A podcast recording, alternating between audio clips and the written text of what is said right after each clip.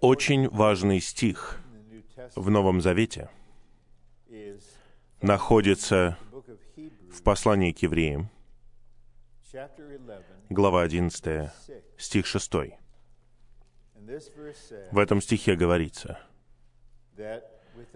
а без веры невозможно быть благоугодным Ему. Ибо приступающий к Богу должен поверить, что Он есть. Я делаю акцент только на этой части. Должен поверить, что Он есть. Автор не говорит, как мы, может быть, считаем, поверить, что Бог существует. Вместо этого, как отклик на слова «Я есть», то, что я есть, в исходе в третьей главе, автор говорит нам, что мы должны поверить, что Бог есть. Это наиболее основополагающий и фундаментальный элемент нашей веры.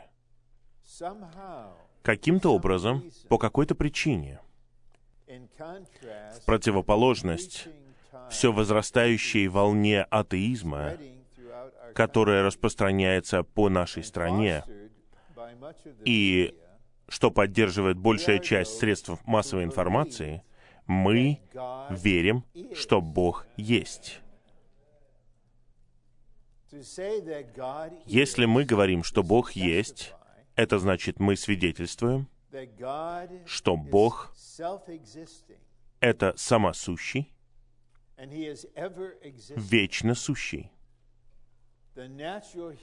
Природный человеческий разум просто не в состоянии вынести этого. И те, кто полагается на свою сообразительность и верит, что только научно обоснованные истины есть истины и ничего другого нет, они не могут это понять. И они думают, что мы сумасшедшие. Пускай они думают, что хотят. Но мы верим, что Бог есть. Все сотворенное им существует.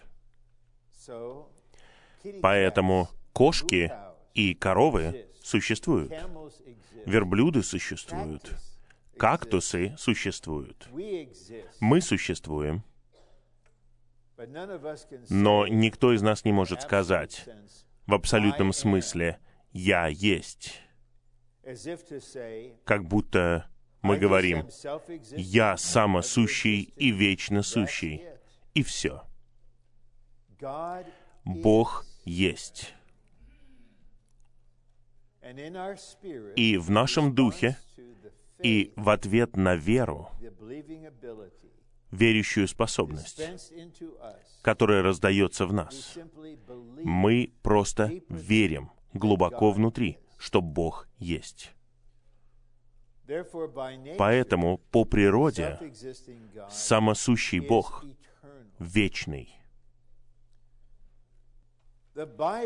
Библия была вдохновлена и написана в течение долгого времени не просто для того, чтобы просто воодушевить нас, задавать вопросы о Боге или узнать что-то о Боге. Библия была написана для того, чтобы раскрыть Бога в Христе и возвестить нам Божий замысел. Что названо в послании к Ефесянам 3.11 его вечным замыслом. Поэтому, хотя это тайна, вечный, скрытый замысел Бога был скрыт в самом Боге, Когда Господь пришел, и апостолы продолжили это служение, Бог возвестил совершенно ясно, зачем Он сотворил Вселенную, зачем мы существуем, что Он хочет осуществить. На основании послания к евреям 11.6 мы можем вернуться назад немного. К стиху третьему, где говорится, что верой мы понимаем, что Вселенная устроена Словом Божьим. Мне довольно трудно поверить в это, но неверующие верят во всякие всевозможные вещи, что Вселенная просто существует сама. Она вот просто есть, и все можно объяснить просто тем, что происходит в физической сфере. Но мы, в противоположность этому, верим и понимаем, что Вселенная устроена Словом Божьим. Поэтому у нас есть Бог есть, и Он сотворил Вселенную. Зачем Он это сделал? Нам необходимо вернуться немного. Я имею в виду продвинуться в вечность в прошлое на основании того, что раскрыто в Новом Завете. и понять, что происходило в существе Бога. Мы знаем из Откровения 4 главы, стиха 11, что все было сотворено из-за Божьей воли. Бог, который есть, сотворил все благодаря тому, что называется Его волей. Божья воля — это то, чего Бог хочет, и то, что Бог хочет обрести. Поэтому Божья воля — это источник всего положительного. Он хочет чего-то, и Он желает это обрести. И благодаря Его воле мы были сотворены. Мы знаем из стиха, который мы прочитали, послание к Ефесянам 1.5, что мы были предопределены, наша судьба была решена к сыновству, чтобы мы были не просто тварями, но чтобы мы имели жизненные взаимоотношения с Богом, и чтобы у нас было положение наслаждаться всем, чем является Бог. И это соответствует отраде Его воли. Поэтому отрада связана с волей. И отрада Бога — это то, что приносит Ему радость, то, что приносит Ему удовольствие, что приносит радость Ему. И мы можем задаться вопросом, и это довольно понятно, если мы задаемся вопросом. Неужели Богу необходимо наслаждение? Я бы сказал, да, это так, на основании этого принципа. Каждая форма жизни, согласно своему уровню жизни, нуждается в наслаждении. Я не буду говорить об одноклеточных существах, таких как амеба, и спрашивать у них, довольны ли они и есть ли у них какая-то радость. Но животные, собаки, им необходимо что-то, от чего хвост у них будет махать, и от чего они обрадуются. И дети, Они рождены с этим, это внедрено в их природу. Живые существа нуждаются в удовольствии, в наслаждении. И в нашей культуре мы платим, и это не преувеличение, спортсменам и актерам десятки миллионов долларов только для того, чтобы они дали нам небольшое наслаждение, небольшое удовольствие. И это просто отступление. Потому что, несомненно, люди в Филадельфии просто радовались безумно, когда их команда Eagles выиграла Супербол. Но я узнал, знаете, что они сделали в раздевалке после того, как они победили? Они произнесли молитву Господа все вместе.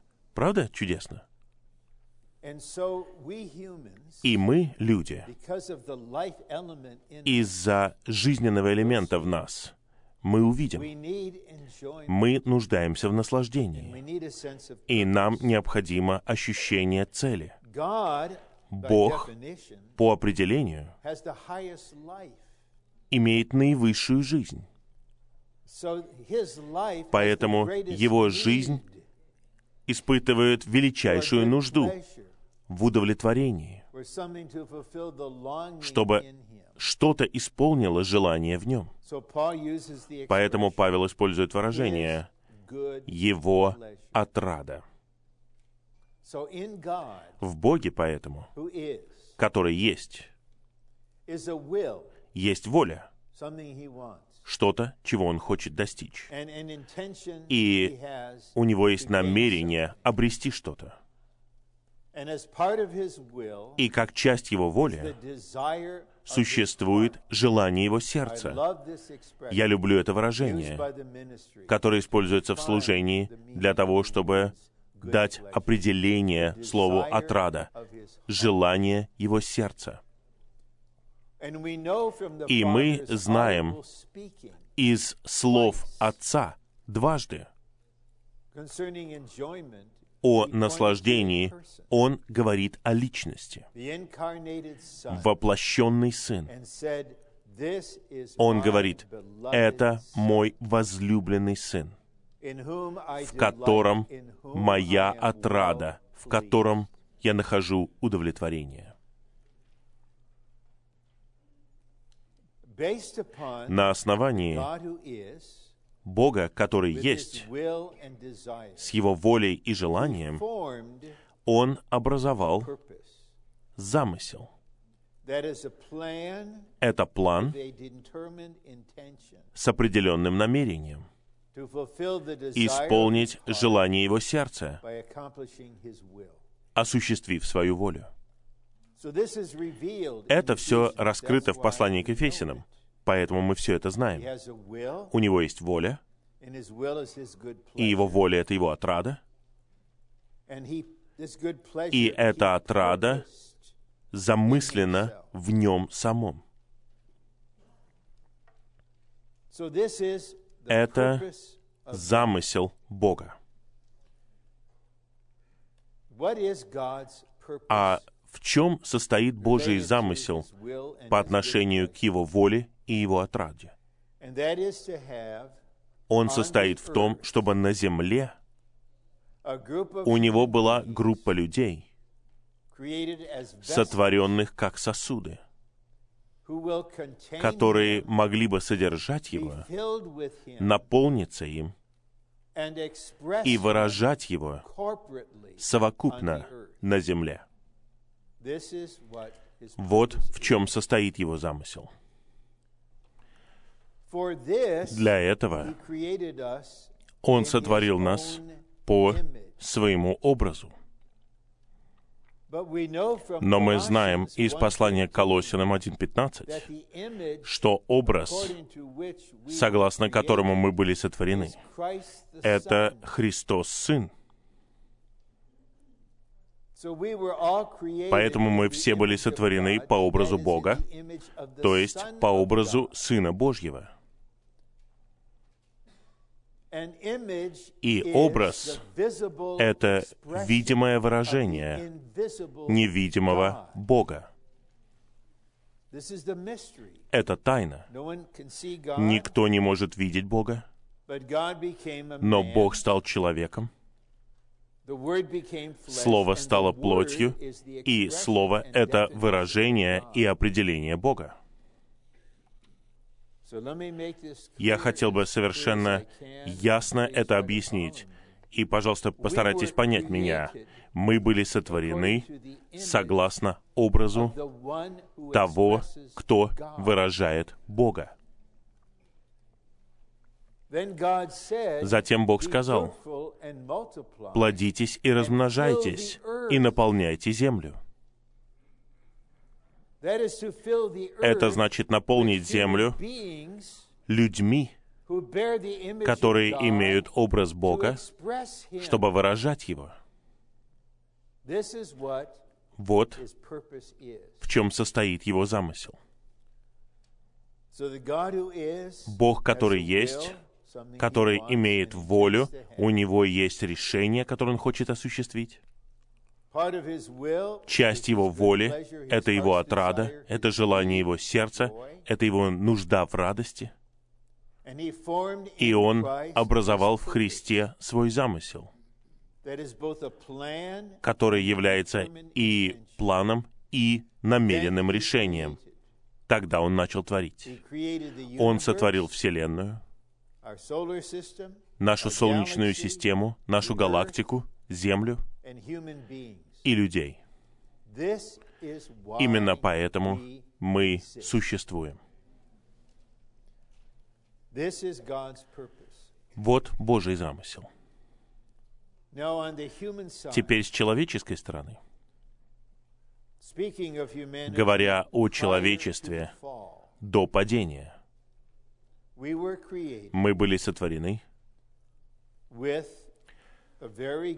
имея очень хорошую природную человеческую жизнь. Мы были живыми душами, и дух наш был органом, и мы были сотворены как сосуды,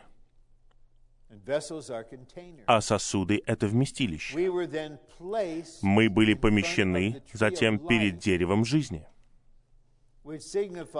который обозначает Бога в Христе как наше жизненное снабжение. И Божье намерение состояло в том, чтобы мы, Его творение, приняли в себя другую жизнь в дополнение к нашей сотворенной человеческой жизни. Это жизнь самого Бога. Вечная жизнь. Евангелие от Иоанна 3.16 говорит нам об этом. И приняв эту жизнь, мы рождаемся от Бога в своем духе. И Христос Сын, как Дух, живет в нас. Именно поэтому мы были сотворены.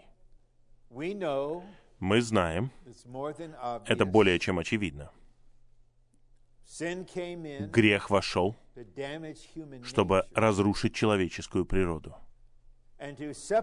и отделить человека от непосредственного сладкого общения с Богом. И падение продолжилось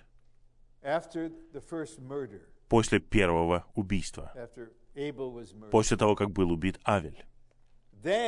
Затем люди для своего существования оставили Бога и построили свою собственную цивилизацию, чтобы существовать, чтобы иметь пищу, жилище,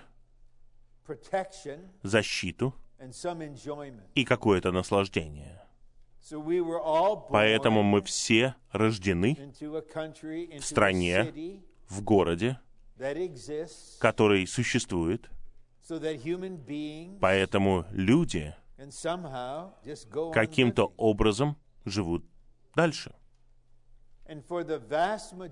И большинство людей в Соединенных Штатах просто сосредоточены на этом. Цель их существования это само существование. И все. Но глубоко внутри, в сотворенных Богом людях, есть орган, называемый дух, человеческий дух.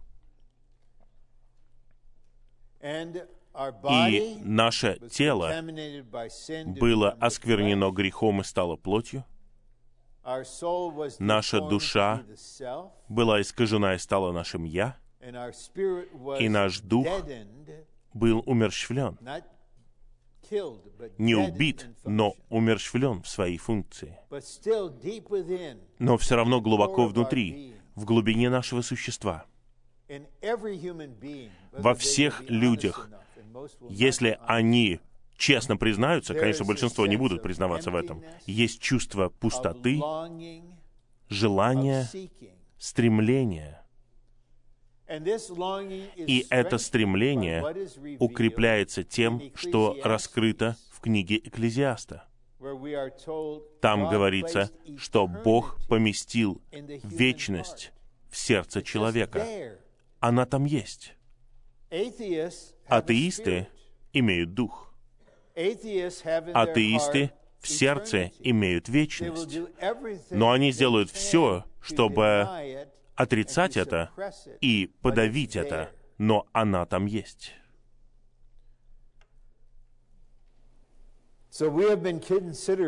Итак, в нашем вступительном слове мы рассмотрели замысел Божий. И я думаю, что мы увидели, что Бог сотворил Вселенную и нас для этого замысла. Но Бог знает, что есть условия, требования, которые необходимо исполнить в нас. Не нами, а в нас. Для того, чтобы мы могли бы хотя бы позаботиться даже о Божьем замысле, чтобы мы могли жить для Божьего замысла. Особенно, поскольку у нас есть наша человеческая жизнь посреди этой мирской системы, со всем, что происходит вокруг. В этой стране, я бы сказал, просто происходит беспрецедентная деградация и дегуманизация нашего общества. Просто беспрецедентная. Когда Бог сотворил человечество, куда Он поместил людей? Не на айсберг, не в пустыню, а в прекрасный сад. И там. Были деревья приятные для взгляда. Наши глаза, хотя их используют плоть, это органы, в основном органы, для того, чтобы искать удовольствие, постоянно искать чего-то, что доставляет нам удовольствие. Поэтому Бог поместил нас в приятное место. Это указывает на то, по крайней мере, на две вещи.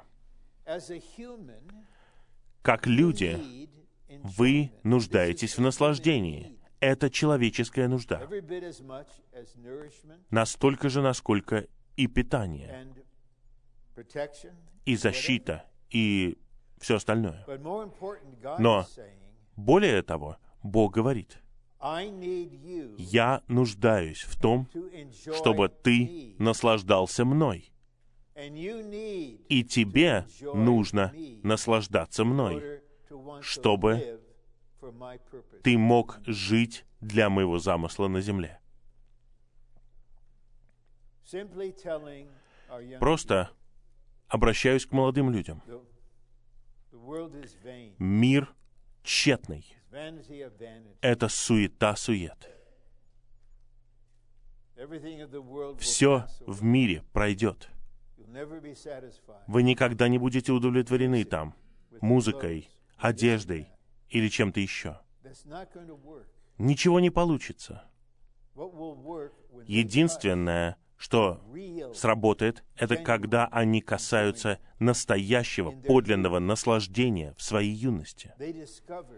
Они обнаруживают, насколько сладостен Господь, насколько Он приятен, насколько Он чудесен, насколько радостен Триединый Бог, как наши сердца наполнены переполняющейся хвалой, когда мы касаемся желания Божьего сердца. и позволяем желанию Его сердца стать нашим. И когда они обнаруживают, что эта радость увеличивается во много раз, стоит нам собраться с другими верующими в единстве, чтобы любить Господа и стремиться за Господом и служить Господу вместе. Поэтому наша общая тема это наслаждение Богом и замысел Бога. Как эти вещи взаимосвязаны? Бог не сотворил роботов, Он не поместил какой-то диск в наш мозг, чтобы управлять нами и давать нам при этом ощущение, что у нас есть свобода выбора. Хотя мы пали, и наша воля повреждена, мы все равно не роботы. Мы люди, у которых есть воля. Которая может принимать решения. И для меня величайшее решение, которое я когда-либо принял в жизни, как верующий, это жить во времени на земле для. Божьего вечного замысла. Это решение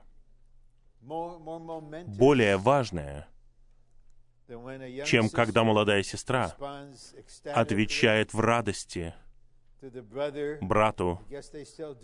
Мне кажется, они до сих пор так делают. Когда он встает на одно колено перед ней и открывает перед ней маленькую коробочку и представляет ей маленький металлический кружочек с минералом наверху и говорит, «Выйдешь ли ты за меня замуж?» И она принимает решение.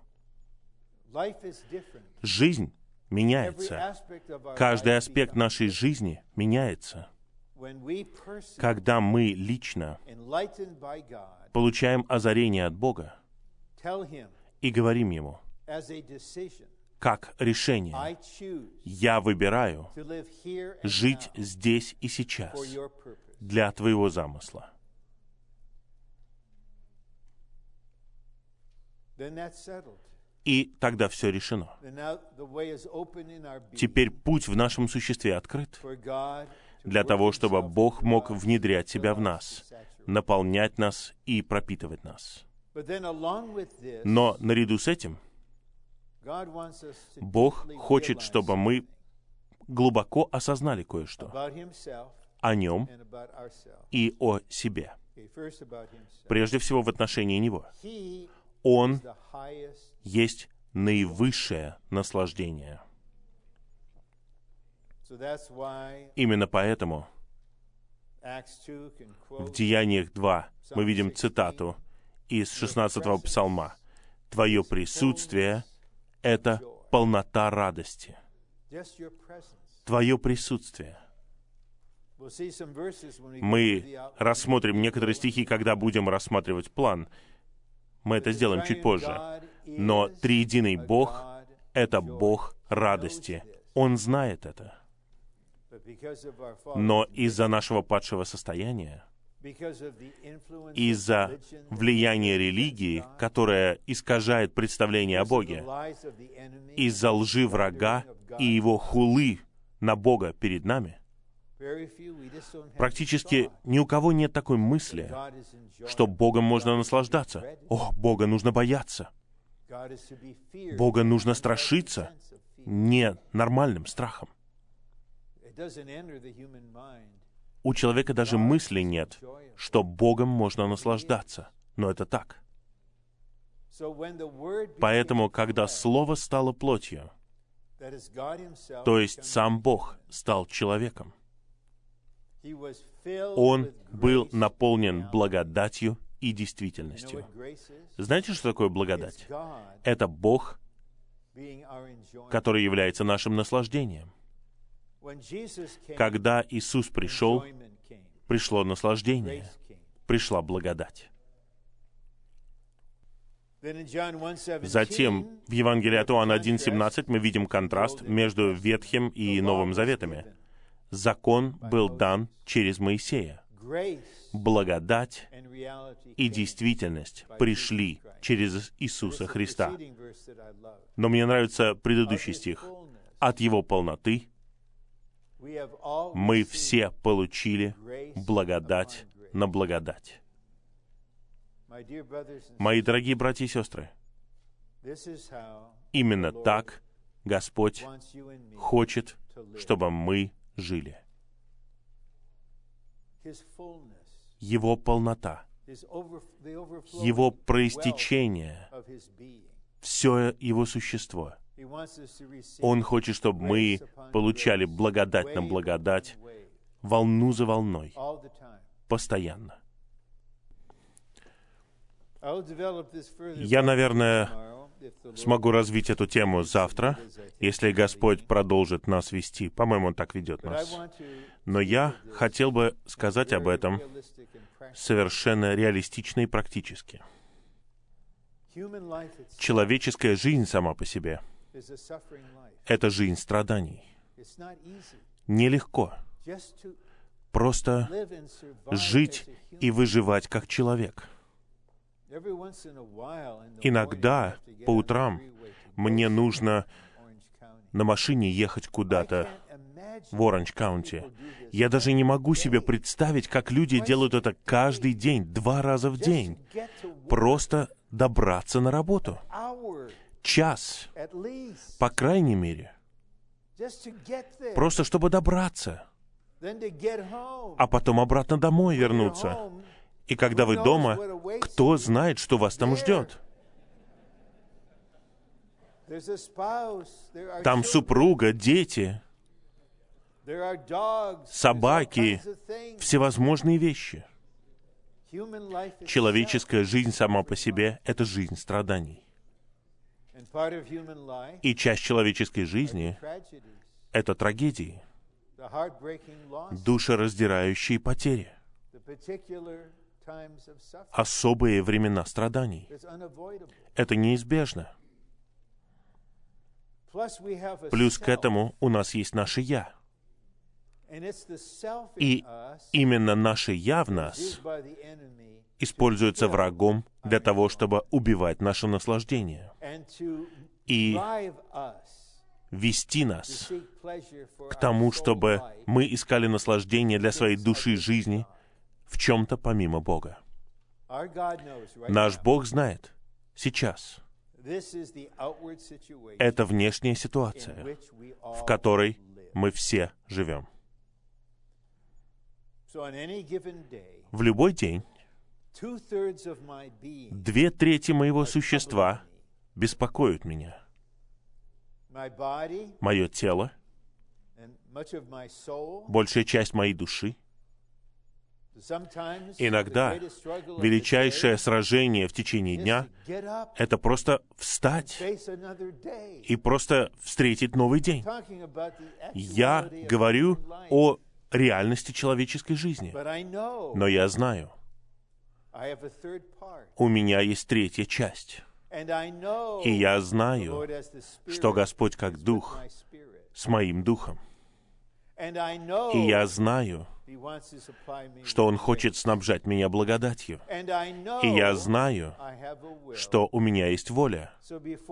Поэтому, пока не поздно, я снова поворачиваюсь и отдаю этот день Господу.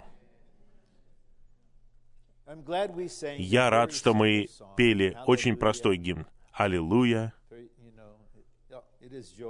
О, это радость, Христос, которым я наслаждаюсь. Но даже в первом куплете автор говорит очень реалистично, посреди страданий и горя. Поэтому я говорю не о какой-то чудесной, идеалистичной, недостижимой жизни и взгляде на нее. Я прожил уже достаточно долго, и я достаточно видел, чтобы знать, что в человеческой жизни есть страдания и агония на каждом этапе. Но посреди этого, по милости Господа и по Его благодати, мы встаем и свидетельствуем. Посреди этого мы наслаждаемся Богом. Мы наслаждаемся им. Один из величайших учителей среди тех, кого мы называем братьями в XIX столетии, был Уильям Келли. И said, великий проповедник, говорил о нем, что его разум был такой же большой, как Вселенная. У него был колоссальный интеллект. И его книги очень полезные и очень ясные. И в одной из книг он говорит, «Ничто так не смущает мир, как когда он видит человека, который радуется в Господе». Итак, что у меня на сердце в отношении лично меня самого, в отношении тех, кто близок мне, в отношении всех братьев и сестер в Господнем восстановлении?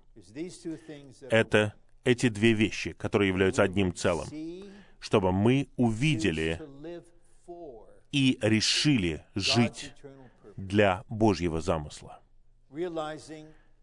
осознавая, что время предназначено для вечности.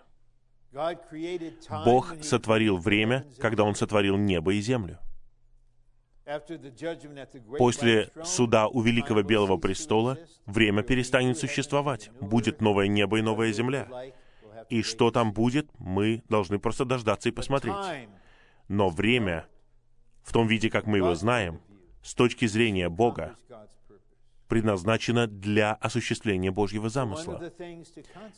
Поэтому, помимо прочего, мы должны посвятить под озарением Господним свое время. И я вот думал, даже сегодня, что значит в глазах Бога тратить время? Вы, наверное, подумаете, not reading the Bible 10 это, наверное, не читать Библию 10 часов в день. Нет, Бог 10 hours a day. Предписал, чтобы мы работали 8 часов в день. Мне кажется, я понимаю немного. time Tратить время это значит проводить время, любое время, не будучи одним духом с Господом. Чем бы я ни занимался, может быть, это что-то на первый взгляд духовное. Если я не един с Господом, время, отведенное на это, является ничем в глазах Бога. Но если я учусь исполнять свою работу, говорить со своей женой, с моими внуками, общаться со святыми, водить машину, делать многое в человеческой жизни, но делать все это в единстве с Господом, это время, которое проведено или отведено осуществлению Божьего вечного замысла. Дело не в том, что вы должны проводить больше времени в этом или меньше времени в том. Мы люди, мы должны спать. Нам необходима физическая деятельность, и я вспоминаю это. Нам нужно упражняться для здоровья, нам нужно работать, платить налоги, чистить зубы. Мужчины должны бриться. Это никогда не прекращается. Но Господь хочет облагодатствовать нас таким образом, чтобы мы научились жить Его, чтобы мы были едины с Ним в любой ситуации в нашей человеческой жизни. И с нашей стороны нам нужно наслаждение. И мы будем искать наслаждение. Все мы согласно нашему собственному составу. Некоторые мужчины, я этого не понимаю, так рады провести время в магазине инструментов и стройтоваров. Я этого не понимаю. Я понимаю, когда я провожу два часа в книжном магазине, я смотрю на книги, но мы просто разные по своему составу. Но у всех нас есть эта нужда с человеческой точки зрения. Но более того, это величайшая нужда с духовной стороны. Потому что только радостный человек может по-настоящему жить для Божьего замысла. Снова и снова. Я не знаю, сколько раз я уже говорил это и буду говорить еще. Но каждый раз, когда я говорю об этом, это меня снова воодушевляет. Брат Вочман Ни страдал всю свою жизнь как верующий. На многих уровнях одновременно. Он почти умер, еще будучи молодым человеком. Часто, когда он говорил, у него была боль в груди, боль, когда он служил. Он страдал от всевозможного противостояния, и затем он был в тюрьме 20 лет. Что он там ел? Какие там были обстоятельства? Бывший сокамерник брата Ни, который сейчас живет в Анахайме, рассказывал нам об этом. Но его последние написанные слова, которые были переданы через родственника, так, что они могли пройти цензуру. Его последние слова. «Я сохранил свою радость». Можете себе представить такое? Вы больны, вы не можете даже встать и пойти в столовую, и охранник говорит, нет, никто вам пищу носить не будет. Мы таким не занимаемся но его сокамерник ел половину своего пайка и отдавал оставшееся брату Ни. Когда его жена умерла, его сердце было разбито. Он умолял несколько дней, чтобы его отпустили на похороны, но ему не разрешили. Страдание за страданием. Но посреди этого в глубинах этого он наслаждался Господом. Он говорит, я сохранил свою радость. Поэтому сейчас я убежден, самые глубокие верующие, самые зрелые верующие — это те, кто наслаждается Господом посреди своей человеческой ситуации, какой бы она ни была. А теперь мы можем рассмотреть план. Мне кажется, вы можете почувствовать некое бремя, которое превосходит все, что я могу вместить в небольшой план. Но при этом я хотел бы минут 20 или 25 его рассмотреть и этого будет достаточно. И у вас останется где-то 20 или 25 минут, чтобы вы могли откликнуться согласно водительству Господа. Хорошо, когда у нас есть план, потому что тогда у нас в руках будет что-то конкретное, что мы запомним. Те, кому 20 с небольшим, вы, наверное, даже не понимаете, что значит запомнить что-то. Но другие понимают это. И поэтому, когда есть что-то написанное, когда я был молодым, я делал проповеди, сообщения, у меня не было никаких заметок. Все. Но когда Господь коснулся моей гордости и самоуверенности, мне потребовались планы.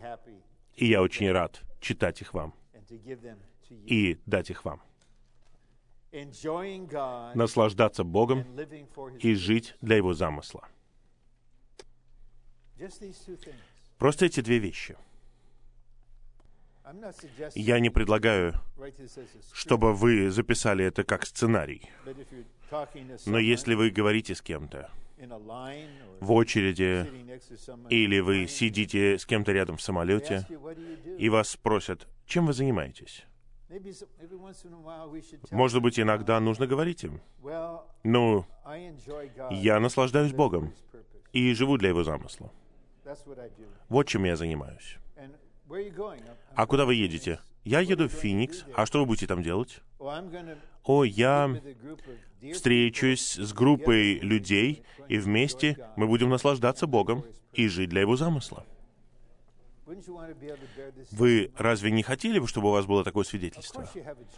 Конечно, у вас есть работа, чтобы вы поддерживали себя. Это закон, чтобы мы работали. Мы должны заботиться о здоровье. И уже март, и примерно через полтора месяца нужно сдавать налоговую декларацию. Точно так же, all как все неверующие, все атеисты, нам нужно платить налоги, как все остальные люди. Но это Только лишь для того, чтобы у нас было в каком-то смысле уравновешенное, нормальное человеческое житие, чтобы мы наслаждались Богом и жили для Его замысла. Если здесь есть кто-либо, кто собирается вот начать общение с братом или сестрой, я хотел бы порекомендовать вам поместить это положение в вашем списке пожеланий. Я знаю, что у вас есть список. Меня не особенно интересует, что у вас там в этом списке, но я предлагаю вам в самом начале этого списка записать, что вы хотите жениться на том, кто наслаждается Богом и живет для Его замысла. Чтобы ваша супружеская жизнь на всех ее этапах, на всех ее фазах была бы жизнью наслаждения Богом и жития для Его замысла. Человек был сотворен. Богом с потребностью в наслаждении и замысле. Это нужда, потребность. Я не буду спорить с атеистами, которые рационализируют все, которые все превращают в интеллектуальную игру. Я знаю, что в своем существе вы человек, и вы были сотворены с потребностью в наслаждении и замысле. Пункт 2 wants говорит, Бог хочет, чтобы мы наслаждались им и жили для Его замысла.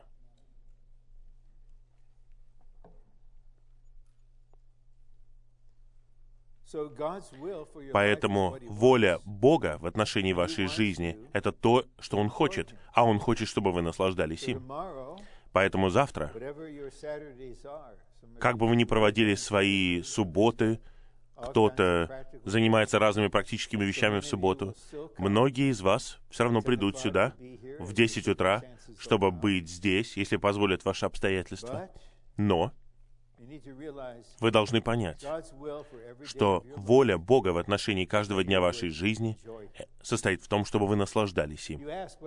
Вы спросите, а в чем воля Бога в отношении меня? Вы хотите информацию. В конечном итоге вы получите водительство, и Бог скажет вам, чего я хочу? Я хочу, чтобы ты наслаждался моим Сыном, всеобъемлющим Христом сегодня, и жил бы для моего замысла сегодня. Не надо говорить об оставшейся части вашей жизни. Давайте жить просто день за днем. Просто один день. И все. Вот так Бог отмерил нам все.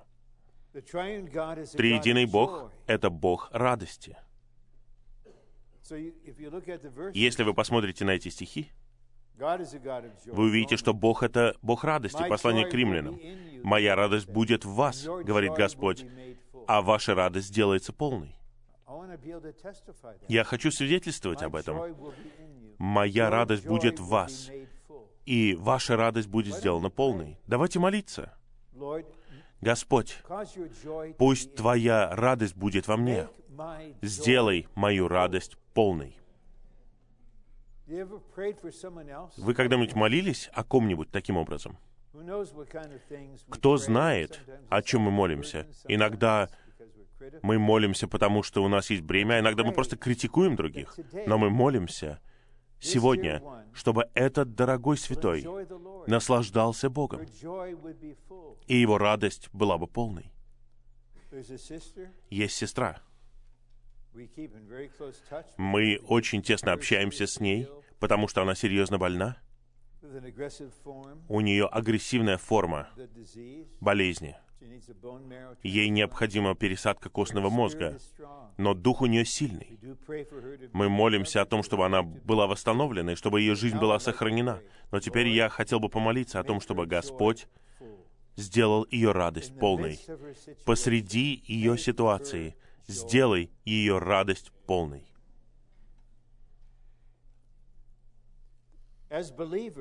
Нам, как верующим, нужно изменить свое представление. Да, у вас есть свое представление. Знаете вы об этом или нет? О Боге. И сосредоточиться на наслаждении Богом. И увидеть, что желание Бога дать нам себя, чтобы Он был нашим наслаждением. Но мне кажется, все мы попадаем в эту же ловушку врага. Мы чувствуем себя плохо, We confess. мы исповедуемся, мы верим, что кровь очищает нас, но потом мы боимся идти к Господу, потому что Он, наверное, применит какие-то меры к нам. Он недоволен. Мы снова это сделали. Поэтому враг лжет. Не ходи. Богу ты не нравишься, Он злится на тебя. Ты грешник. Это ложь. Если бы Бог говорил непосредственно с нами, Он бы сказал, «Я хочу, чтобы ты приходил ко мне, чтобы я был твоим "I наслаждением. Я your redemption." дал своего Сына для твоего искупления». Как только ты начинаешь грешить, Он ходатайствует, и я откликаюсь. И я принимаю твою исповедь, я прощаю тебя, я уже все забыл. Не трать время впустую. Я хочу быть твоим наслаждением сейчас. Я не жду, чтобы ты созрел, чтобы ты узнал больше. Я не жду, чтобы ты стал совершенным. Я просто жду, чтобы ты пришел. Это Бог. Это Его желание дать себя, чтобы Он был вашим наслаждением. Пункт В. Когда мы приближаемся к Богу, нам нужно осознавать, что Он представляет себя нам для нашего наслаждения. Вот что Сын сделал возможным благодаря своему искуплению. И применение этого — это наше спасение. Это наш Бог. Эта мысль должна управлять нашим мышлением, когда мы приходим к Нему. Господь, я прихожу к Тебе не для того, чтобы я мог сказать, «Да, я сегодня оживился утром». Нет, Господь, я прихожу к Тебе, потому что Ты хочешь быть моим наслаждением, и я не могу жить, не наслаждаясь Тобой. Мне нужно наслаждение. Даже, Господь, это причина, по которой я пал, в этом или в том. Я искал в этом наслаждение. Я ощущаю такой недостаток в своем человечестве. Поэтому я просто. Пытался найти радость в этом или в том, хотя я знал, что у меня ничего не получится. Господь все это уже знает. Я хочу дать себя Тебе, чтобы быть Твоим наслаждением сейчас. И тебе не нужно знать, тебе не нужно молиться длительными молитвами, просить об этом или о том. Он все это знает. Просто иметь это осознание и понимать, что благодаря крови Иисуса у вас есть право приходить к Богу. Ради этой цели. Мы должны приходить к Нему с мыслью о том, чтобы наслаждаться им. Psalm 36, 8 and 9. В Псалме 36, стихах 8 и 9 говорится, что мы удовлетворены туком, богатством Твоего дома. Они будут напоены из реки Твоих удовольствий. Вот это Бог как наше наслаждение. Мы пьем из реки Его наслаждений. Мы призываем Господа и пьем Духа. И Бог является вашим наслаждением посреди того, что происходит в физической сфере, посреди того, что происходит в психологической сфере, посреди всего этого, в своем духе, вы можете переживать Бога как наслаждение. Вот что дает вам возможность жить в этой ситуации, в этот момент, для Божьего замысла. Да, нам нужно решить этот принцип в себе. Господь, я живу. Моя жизнь для Твоего замысла. Я живу для Твоего замысла. Но жизнь день за днем отмеряется мне, час за часом, мгновение за мгновением. И мы всегда находимся в каких-то обстоятельствах, в каких-то ситуациях. Я использовал этот пример несколько раз. Я в левой полосе на машине хочу повернуть налево и жду зеленую стрелку. Я знаю этот перекресток. Я знаю, сколько времени занимает каждый цикл. Впереди меня 10 машин. Я смогу повернуть вот на эту зеленую стрелку, если у них будут быстрые рефлексы. И никто не движется. И к тому моменту, когда я подъезжаю уже к повороту, я не могу лгать. Был зеленый свет, когда я начал двигаться, а теперь он просто ярко-красный. И я буду ждать еще три минуты. Я не знаю, как вы, но у меня, когда такое происходит, я недоволен. И я недоволен в отношении тех водителей, у которых медленные рефлексы, потому что я вынужден ждать зеленой стрелки три минуты. И вот теперь я три минуты тут. Мне нужно быть в плоти? Мне нужно быть в себе? И я вспоминаю, Господь, на самом деле, Господь, я хочу поблагодарить Тебя за красную стрелку, потому что у меня теперь три минуты непрерывного наслаждения Тобой. И вот я наслаждаюсь так сильно, и теперь свет становится зеленым, у меня уже нет рефлексов никаких. И машина позади меня начинает сигналить не дружелюбно, а вот так вот, бип. И у меня нет никакой реакции. Я говорю, да, я понимаю, что я все еще доволен в Иисусе. И вы поворачиваетесь, и вы обгоняете меня и смотрите на меня. И если я наслаждаюсь Господом, я скажу, Господь, спаси этого человека, благослови этого человека, будь наслаждением для него. А когда я в себе, я такой же, как все остальные. Это должно стать ежедневным. Это не может быть просто абстрактным представлением. О, наша жизнь когда-то, где-то будет для Божьего замысла, когда-нибудь, где-нибудь мы будем наслаждаться Господом. И я признаю, что мне нужна помощь.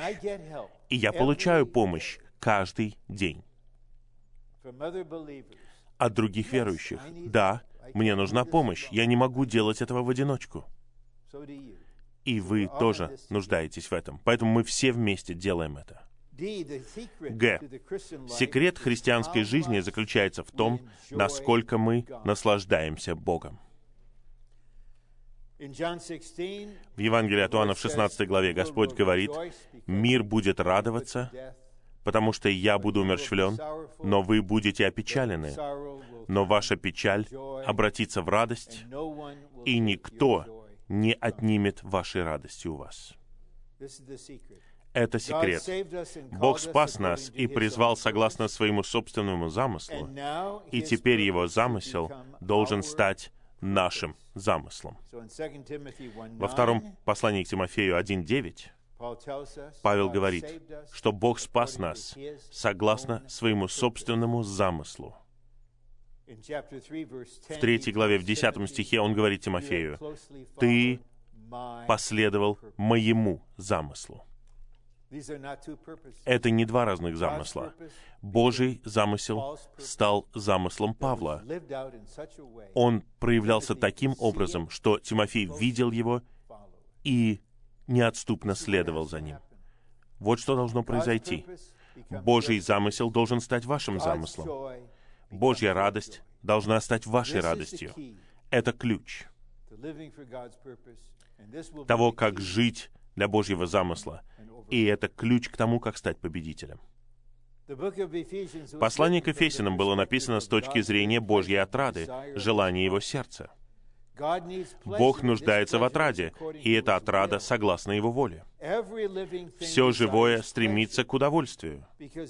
Поскольку Бог наиболее живой, у него есть глубокая нужда в удовольствии. Божья отрада — это то, что делает его счастливым. Это то, что ему нравится, что угодно ему. И что угодно ему, это послание к евреям 11.6, чтобы у нас была вера. Мы просто верим в Него. Мы просто верим, что Он есть. Божья отрада замыслена Богом в себе. Это означает, что сам Бог является источником и сферой своего вечного замысла. Бог решил это еще до того, как Он сотворил Вселенную. Неважно, сколько бы атеистов не хотели освободиться от религии, насколько бы они не были наполнены ненавистью, и насколько бы они не хотели убрать любую цитату из Библии, даже если это не религиозная цитата, что бы они ни делали, Бог осуществит свой замысел. Ничто не остановит его. В. Церковь существует согласно отраде Божьей воли, согласно желанию Божьего сердца. Итак, церковь наполнена людьми, которые живут для Его замысла и наслаждаются им. Вот это делает Бога счастливым. Я не верю, что когда Папа Римский произносит публичную речь, и десятки тысяч людей собираются на площади Святого Петра в Ватикане, я не думаю, что Бог очень счастлив таким собранием. Но когда немного святых собираются в день Господень, чтобы преломить хлеб и вспомнить Господа в поместных церквях, и они просто хвалят Его и поклоняются Отцу, вот оттуда Бог получает свою радость на земле. Молодые люди, я не знаю, какое у вас переживание. Я уважаю то, какой является церковная жизнь для вас. Я не могу этого отрицать. Но я могу засвидетельствовать перед вами, что церковь — это самое счастливое место на земле. Брат Ли, незадолго до того, как он ушел к Господу, сказал о церкви в Анахайме. Он сказал, что для него церковь в Анахайме — это рай Божий.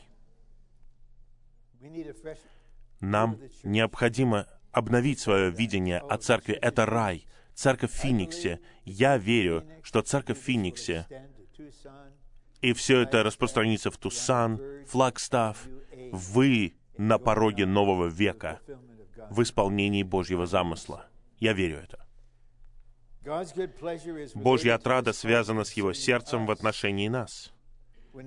Когда Он думает о нас как об объекте Его раздаяния, Он счастлив. Не будет таких разговоров, но я могу это проиллюстрировать вот между отцом и сыном, когда мы спим. Сын говорит отцу, что ты сделаешь с этим человеком в его жизни сегодня? Ой, я сделаю его счастливым. На самом деле, когда он проснется и будет пытаться прийти в себя, я вложу ему песню в него. Когда он будет в душе, он будет петь, потому что я решил, что я сделаю его счастливым сегодня. И это сделает меня счастливым, когда я буду видеть его поющим в душе. Особенно, если у вас нет голоса. Богу не нравится слушать арии профессионалов.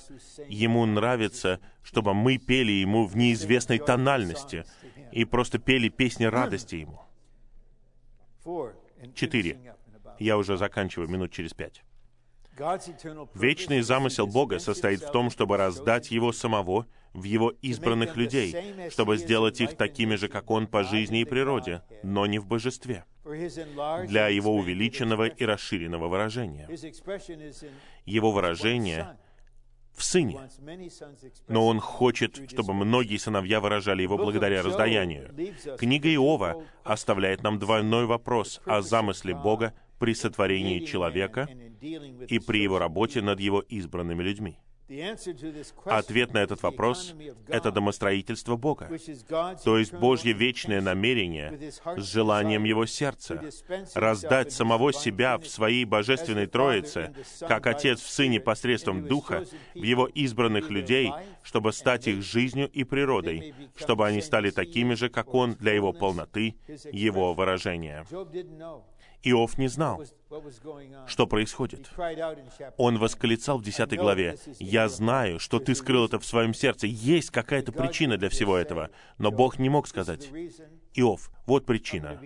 Я пройду через процесс, буду завершен в Сыне, через воплощение, распятие, воскресение и стану животворящим Духом, чтобы раздать себя в Тебя, чтобы стать благодатью для Тебя и всем, чтобы Ты стал частью моего совокупного выражения. Это будет тело Христова, новый человек, невеста. Это завершится в Новом Иерусалиме. В то время, время еще не пришло говорить такие вещи. Переводчики, я не знаю, как вы успели за моими словами, я не знаю. Но я замедлюсь снова. Замысел Бога при Его работе над Его любящими, даже в виде утраты, состоит в том, чтобы они обрели Его в высшей степени, чтобы Он был выражен через них для исполнения Его вечного замысла при сотворении человека. Намерение Бога при сотворении им всего, включая человека, состояло в том, чтобы человек слился с Богом для произведения церкви как тела Христова, которое завершит Новый Иерусалим для его славного выражения. Вечный замысел Бога, согласно желанию Его сердца, состоит в том, чтобы обрести церковь, которая станет органическим телом Христовым для проявления Его многообразной мудрости. Говоря кратко, Божий вечный замысел состоит в том, чтобы обрести церковь как совокупное выражение Христа. Это Божий замысел.